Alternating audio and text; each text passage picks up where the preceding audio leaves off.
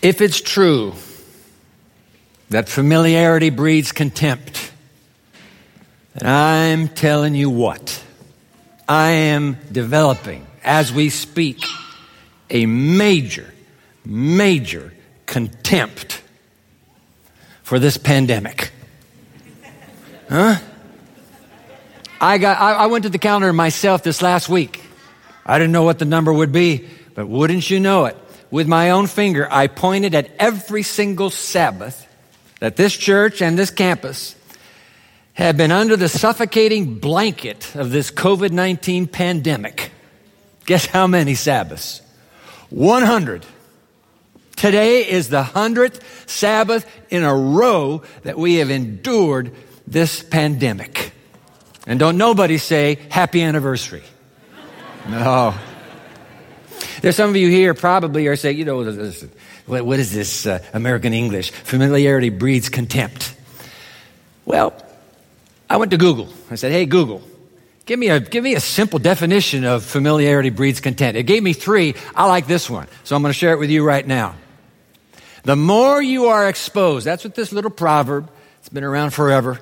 Familiarity breeds contempt. The more you are exposed to someone or something, the more bored you become and the less respect or appreciation you may have for that person or thing. Does, does that sound about right to you? Yeah, that's what it is. And by the way, that doesn't mean, of course, that the, the longer you are married, the more boring it becomes. Some of us have been married to the same person for a very long time, and it's getting better every day. So, you can't apply this to everything, but, the, but our human tendency, our human tendency is the more we're exposed to something, or the more time we have with someone, we develop this, ah, come on, again? Again? I wonder if that's the case with the seventh day Sabbath. That's what I'm just thinking out loud with you about. Could it be that familiarity breeds contempt? And that unknown, unbeknown to us, there is this toxic contempt even within our very own souls, and we have no clue. Oh yeah, it's the Sabbath again. Woohoo! I'm talking about it. I'm talking to a campus that is dominantly, in all three campuses, filled with people who have spent their whole lives every seventh day saying, It's the Sabbath. Yay. Could it be our familiarity with the Sabbath has destroyed its meaning in our minds and in, in, in, our lives, in our experiences? I mean, we know what the Sabbath stands for. The maker of all things loves and wants me. Oh, I love that.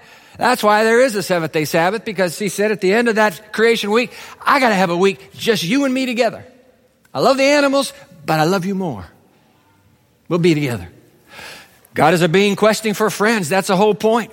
That's the whole point of, the, of that book sitting right there on this pulpit.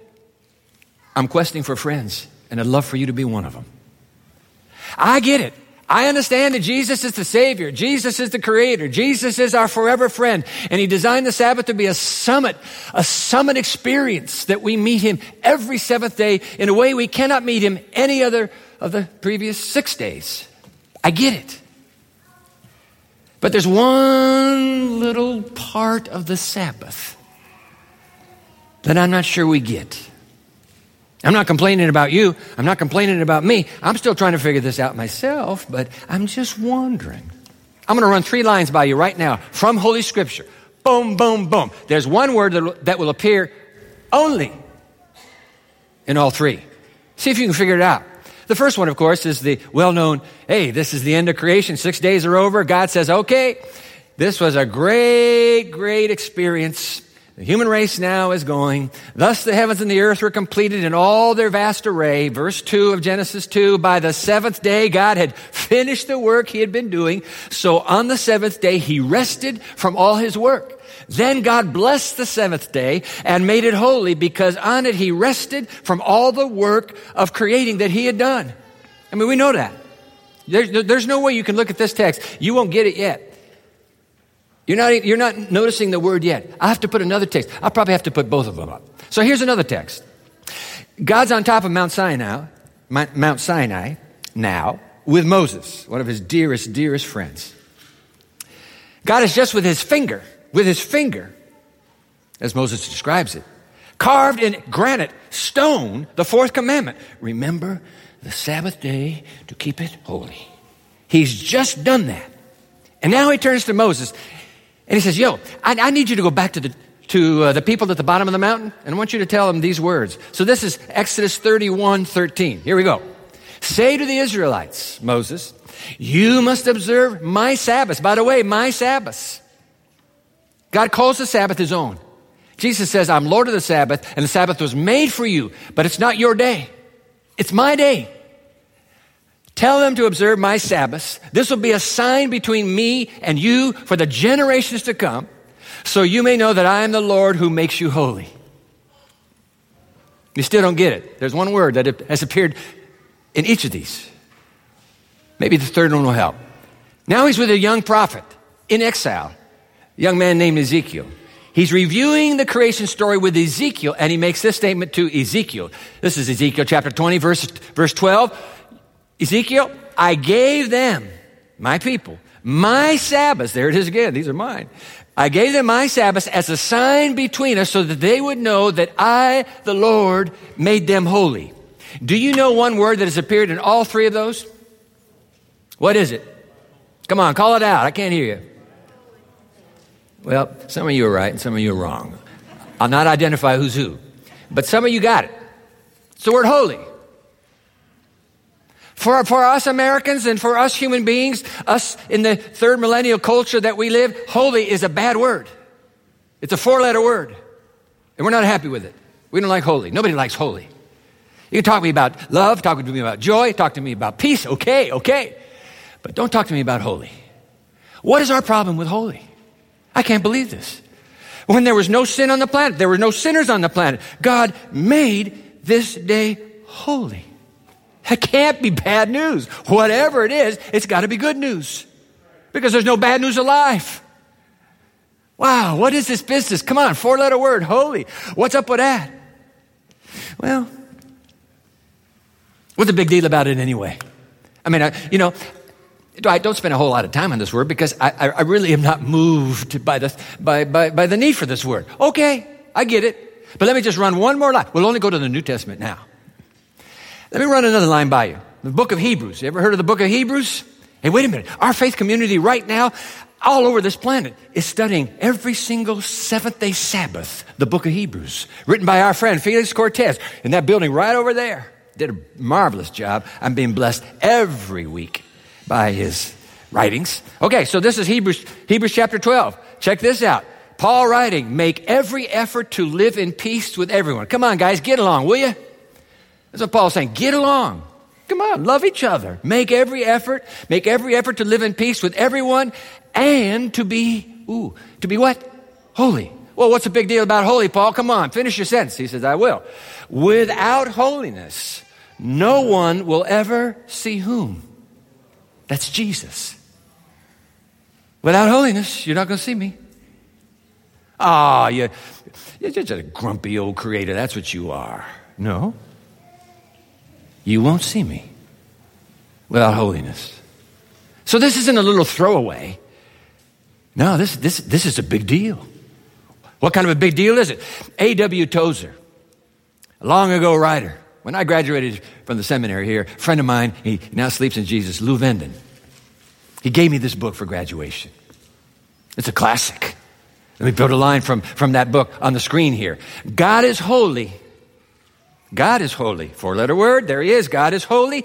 And he has made holiness the moral condition necessary to the health of his universe. Sin's temporary presence in the world can only act, only accents this. Keep reading. Whatever is holy is healthy. Evil is a moral sickness that must end, like this pandemic, ultimately in death. The pandemic is bad news, true or false? Because it's evil, that's why. It's evil. Holiness is the moral language. The moral language of this universe, the universal descriptor of the kingdom of God. And without holiness, hey, Jesus says, without holiness, I'm sorry, but uh, that's, that's the way we are. You, you, won't, you won't come here. So I can't just blow this off. Mm-mm. And by the way, speaking of the word holy, Do you know that this word appears in its various forms over 600 times in Holy Scripture? Over 600 times. That must be a big word. I mean, if the word appears 600 times, it's on God's mind. And guess what? Not once is any other characteristic, any other attribute, any other quality of God given the distinction that the word holy gets. You say, can you prove that to me, Dwight? I sure can. I'll prove it from the heart of the Old Testament, and then, then we'll go to the end of the New Testament, and you're going to discover something about the word holy. Watch this. Now, this is Isaiah chapter 6, okay? And the seraphim, so he's the young, because he's a young prophet, the young prophet is looking, and the seraphim, these angels, were calling out to one another. What are they calling out? Holy, holy, holy is the Lord Almighty. The whole earth is full of his glory. How many times, how many times did they call out this one word that we're having a little bit of trouble with? How many times did they call it out? Three. Watch this at the end of the Bible in the mighty apocalypse. Day and night. Ooh, day and night. The four living creatures. These are the highest, by the way. This is the highest order of angels in the universe. These are the top four. The four. The four living creatures never stop saying, Whoa, here it comes again. Holy, holy, holy is the Lord God Almighty who was and is and is to come.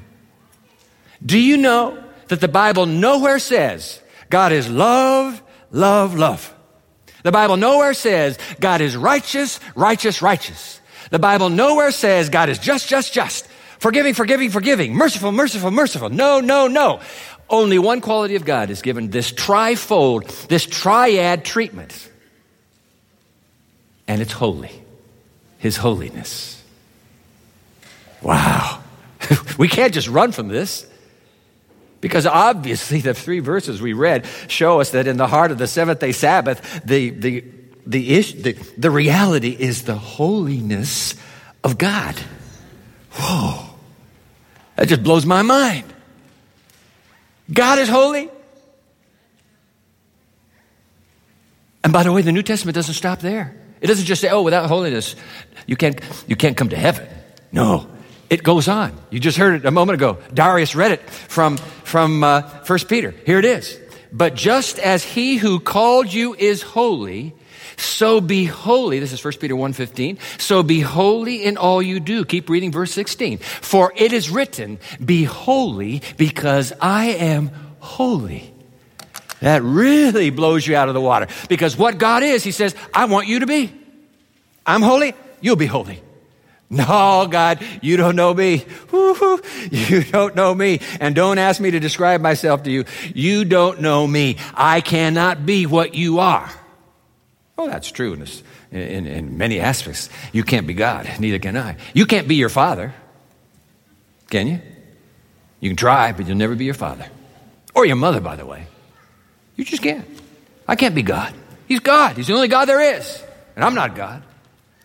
But wait a minute, wait a minute, wait a minute. God is telling me, Dwight, I want you to be holy because I'm holy. Whoa. What's going on here? Jerry Bridges, in, in his uh, stirring little book, The Pursuit of Holiness, he writes, To be holy is to be morally blameless. Oh, this is getting worse as we go. Morally blameless? To be holy is to be morally blameless. It is to be separated from sin and therefore consecrated to God. Holiness is nothing less than conformity to the character of God. Oh my. You can't ask me to do that. But he did.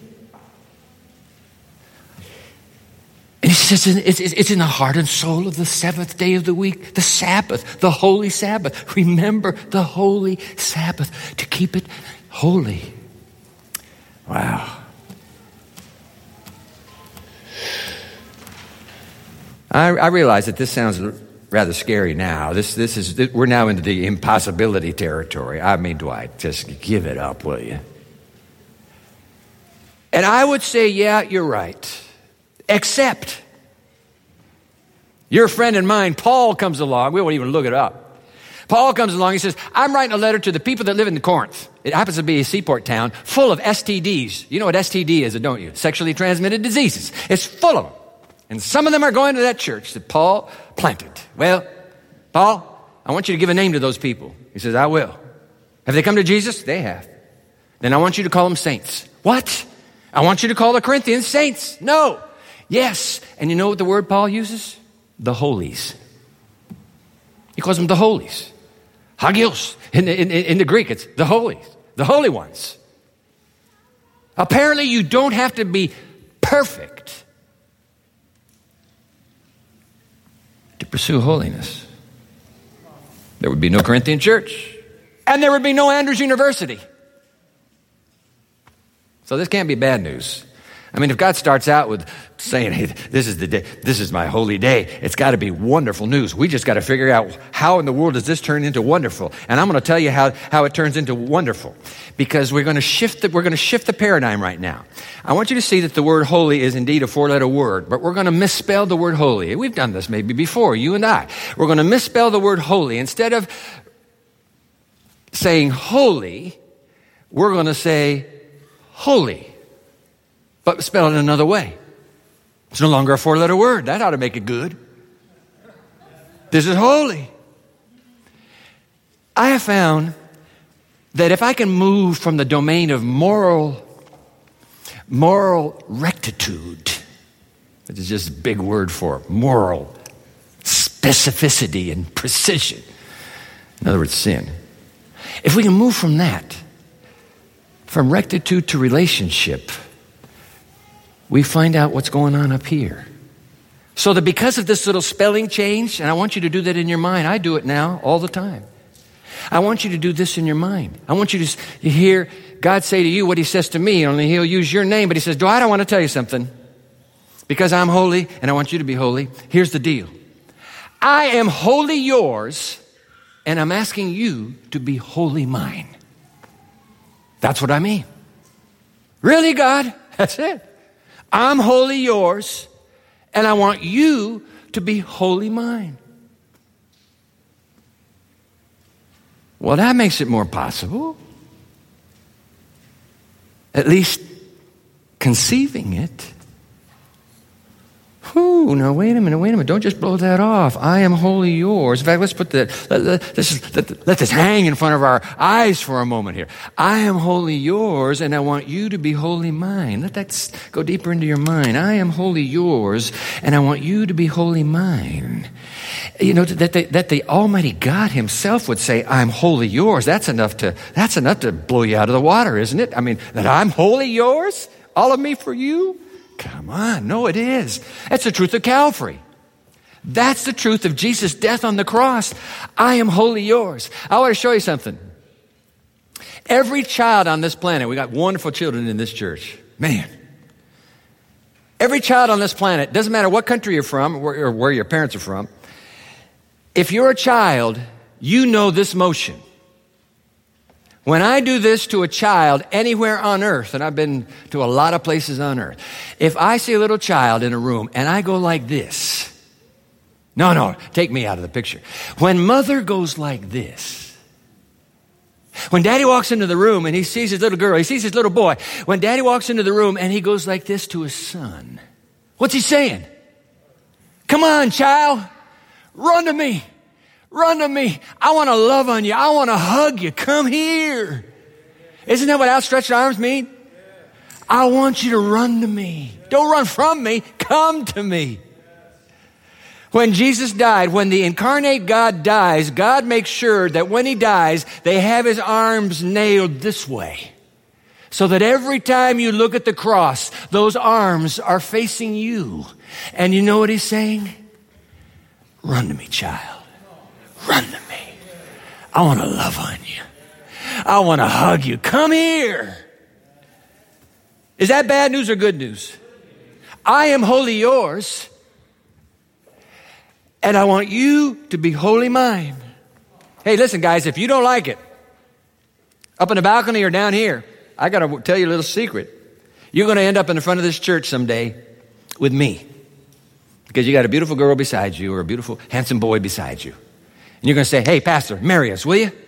And I will after a few weeks of premarital counsel. But when you stand up here, whoa, be careful. Don't you dare come here unless you're ready for this. When you stand up here, I'm going to ask you in front of the witnesses in the building and the witnesses of heaven to declare to her, I am wholly yours, and I want you to be wholly mine. Every marriage begins with that pledge. Don't be ragging on God about, oh, this is such a bad deal. you can't get married without this deal. I am wholly yours. And I want you to be wholly mine. And guess what? That's not only the truth of Calvary, that's the truth of the seventh day Sabbath because it's the same Creator who's now the Savior of the world. His arms are nailed wide open. But when He made the Sabbath, it was like He was saying, Come on, children. Come on. Run to me. Let me love on you. Let me hug you.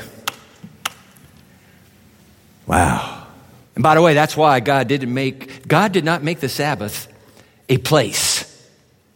Because if it were a place, we'd all be in Mecca worshiping Him. Right? You gotta go to Jerusalem. It's the only place you can do it. God didn't make the Sabbath a place. He didn't even make it space. Because if He made it space, we'd all, to, we'd all, to, we all would have to be going to your church to have worship. No, He said. I need something that's universal. I need something that's global. I need something that is given equally to the entire human race from the beginning of time to the end of time. And that something is time. I'm going to holyize time.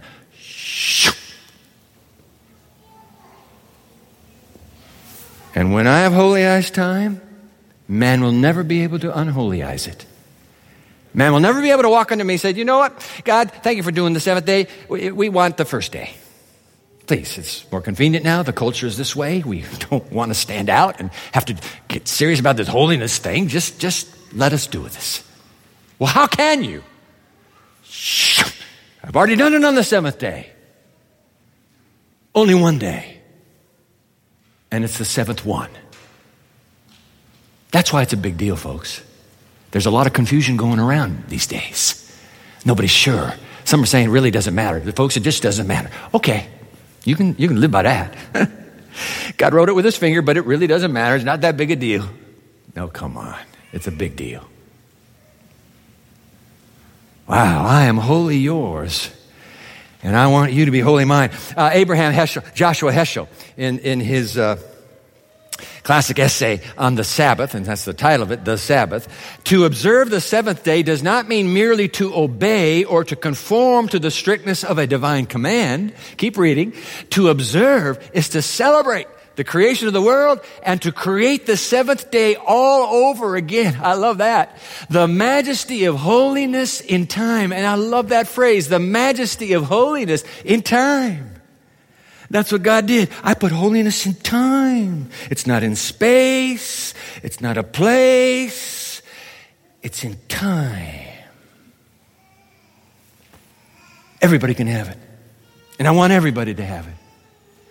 Wow. Heschel's right. Well, didn't we just read this a moment ago? Come on, do I bring the text back up again one more time? Okay. I have given you the Sabbath so that you may know that I am the Lord who makes you holy. The Sabbath is a sign that God makes you holy His and makes me holy His. Is it a sign that I make myself holy? Yes or no? No, of course not. Sabbath is not a sign that I make myself holy. The Sabbath is a sign that the Creator makes me holy. The Creator makes me holy. I'm wholly yours. I want you to be wholly mine. Look at if I can do that, if I can do that with Karen, and we did. Got it on old Super 8 film now, so I can never back out. Did you really make that promise? I did. If I can do that, and you will, if you haven't, then God has the right to do the same. I'm wholly yours. You be wholly mine. And there's only one day of the week that declares that. Only one.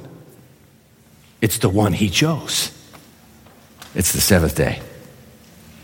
Nothing's changed on the calendar, nothing's changed in time. It's still the same day. Wow. Okay, so what's that mean?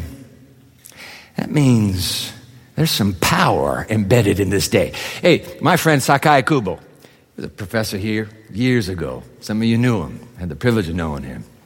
In his book, God Meets Man, this is good. The Sabbath has no meaning at all unless creative power accomplishes its result in the life of the one who observes the day. There's something, there's creative power from its maker, the maker of all things who loves me. If the maker is not having his creative power in me, then there's no, who needs the Sabbath?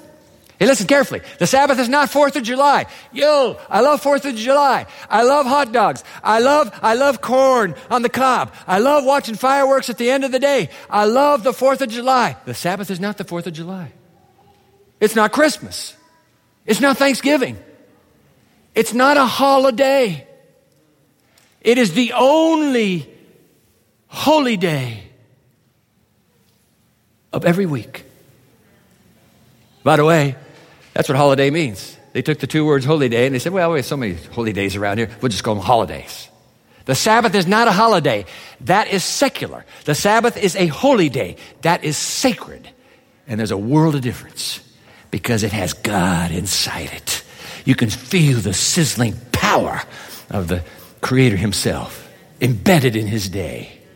It's all about Jesus. You don't have to give me a lecture. It's all about Jesus. I understand that. Wow. Oh, come on, Kubo, keep going. Okay. Kubo says, I will. Holiness. Oh, this is going to make you think. You can't blow this one by. You won't get it the first time, but that's okay. Holiness of being must match holiness of time. Holiness of time, his emphasis. Holiness of time must become holiness in time. Something feels very right about that sentence, but it took me a long time to figure it out. Then I found another sentence he wrote a couple pages later. Ooh, ooh, ooh, I got it. So I'm adding, adding, that sentence. The Sabbath does not stand simply for holiness of time or holy time, but holiness in time or holy people. Yep, it is holy time. The majesty of holiness in time, of course it is. But it's not just about time, it's about people. I give myself wholly to you. Please, you give yourself wholly to me. It's you and me. It's all about you and me. Is that bad news or good news? That's the greatest news in the universe. He wants time with me. And so he gives me that day. It's going to be you and me together. And next week, by the way, we'll get down to brass tacks now. Come on, Dwight, how do we really do this? We'll talk about that next week. Come on, how do we really do it on a campus? We'll talk about that next week. I've given you this day, embedded myself in it. Come to me. Run to me. Let me, hold, let me hug you. Let me love on you. That's what the Sabbath is. It's about relationship. Holy people. People who are wholly His. That's all it's saying. You can't get to heaven without us. Oh, don't, don't, don't get me going on that. I'm not worried about that because there's one verse in the Bible came to me while Pastor Ben was praying in second service. So those of you who are sitting up here saw a little bit of movement going back and forth because I sent the word up. Hey, I need this text right now in these notes. And they got it. They got an incredible media team. On the spot, they make changes. And so we're adding this 1 Corinthians 1, verse 30. I love this text. Watch this. This will knock your socks off. Paul's writing to the saints who used to have STDs, okay? So we're talking about, you know. Mm-hmm. It is because of him that you are in Christ Jesus, who has become for you and me, he's become for us wisdom from God. That is, Paul says, he's become for us our righteousness. He's become for us, what's the next word? Our holiness. And he's become our redemption. He's everything. I'll be your holiness. Let me become holiness for you. I am wholly yours. You be wholly mine. I'll take care of it all. Hey, is that good news or what? I am your holiness. Wow. Talking about power. Whew. Hey, have you driven down by the dam here in, in, in the, the, village of Berrien Springs? Anybody driven about, down by the dam lately? Come on. Do you know that they spent like months, I don't know how long, but they were, they've been constructing this very classy looking electrical substation. Have you, have you driven down there? It's beautiful. It's a work of art. And they spent months. But I'll tell you this, there is a chain link fence around it right now. And repeated warnings affixed to it that declare danger, high voltage. sometimes, it's true, sometimes you can hear the sizzle of the power. Jesus says, Hey, in the beginning, I gave you the Sabbath with me in it. Power. And it will sizzle with the evidence I can change anything that needs changing in your life.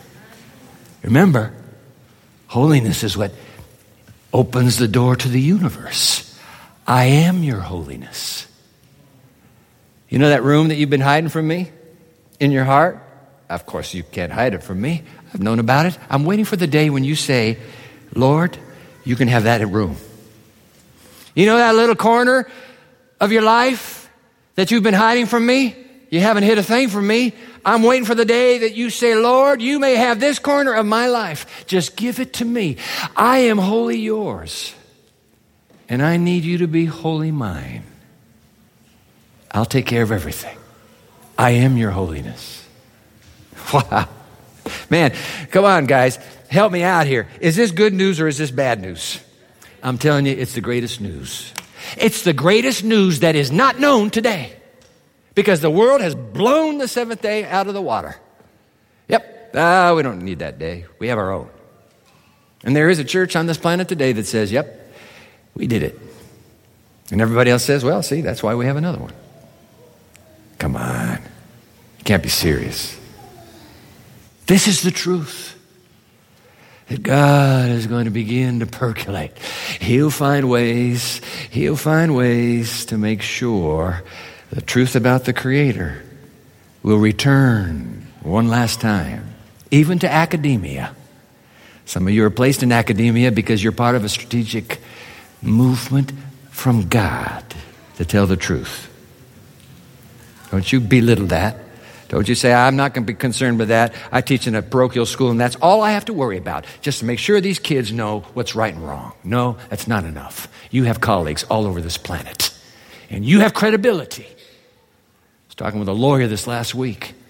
He showed me the law, the law firm he belongs to. My Lord. Washington, D.C. One of our members here belongs to that firm. Why is he in the firm? Because God needs his agents everywhere. Don't you ever apologize for being a Sabbatarian. Mm-mm. Don't you ever apologize for being a Sabbatarian. You're that for a reason, because of Jesus.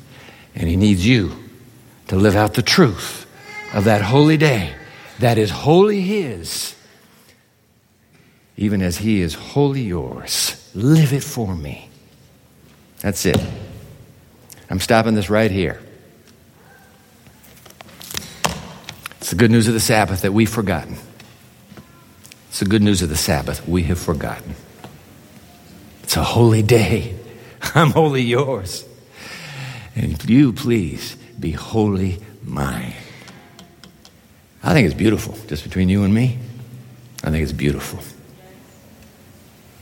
And I want it to be beautiful in your life and in your heart right now. Yeah. As simple as saying, Jesus, Wholly yours I am.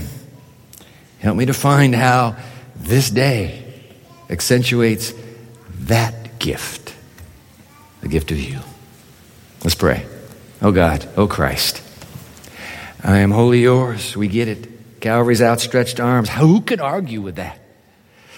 And for you to then turn around, this is nothing unusual at all. Every wedding does it. For you to turn around and say, I need you to be wholly mine on behalf of all of us. Because there's not a soul right now in this sanctuary, on this live stream, that is not saying, I want to be wholly His.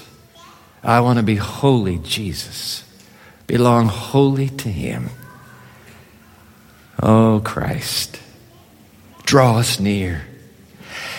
And as you do, Maybe in the end, this is, this is what you want. Draw us near so that we become more and more like you. Here is the patience of the saints. Here are they that keep the commandments of God and the faith of Jesus. You will make that line come true by your grace. In the end, let all the people say, Amen. Yeah. Amen, amen.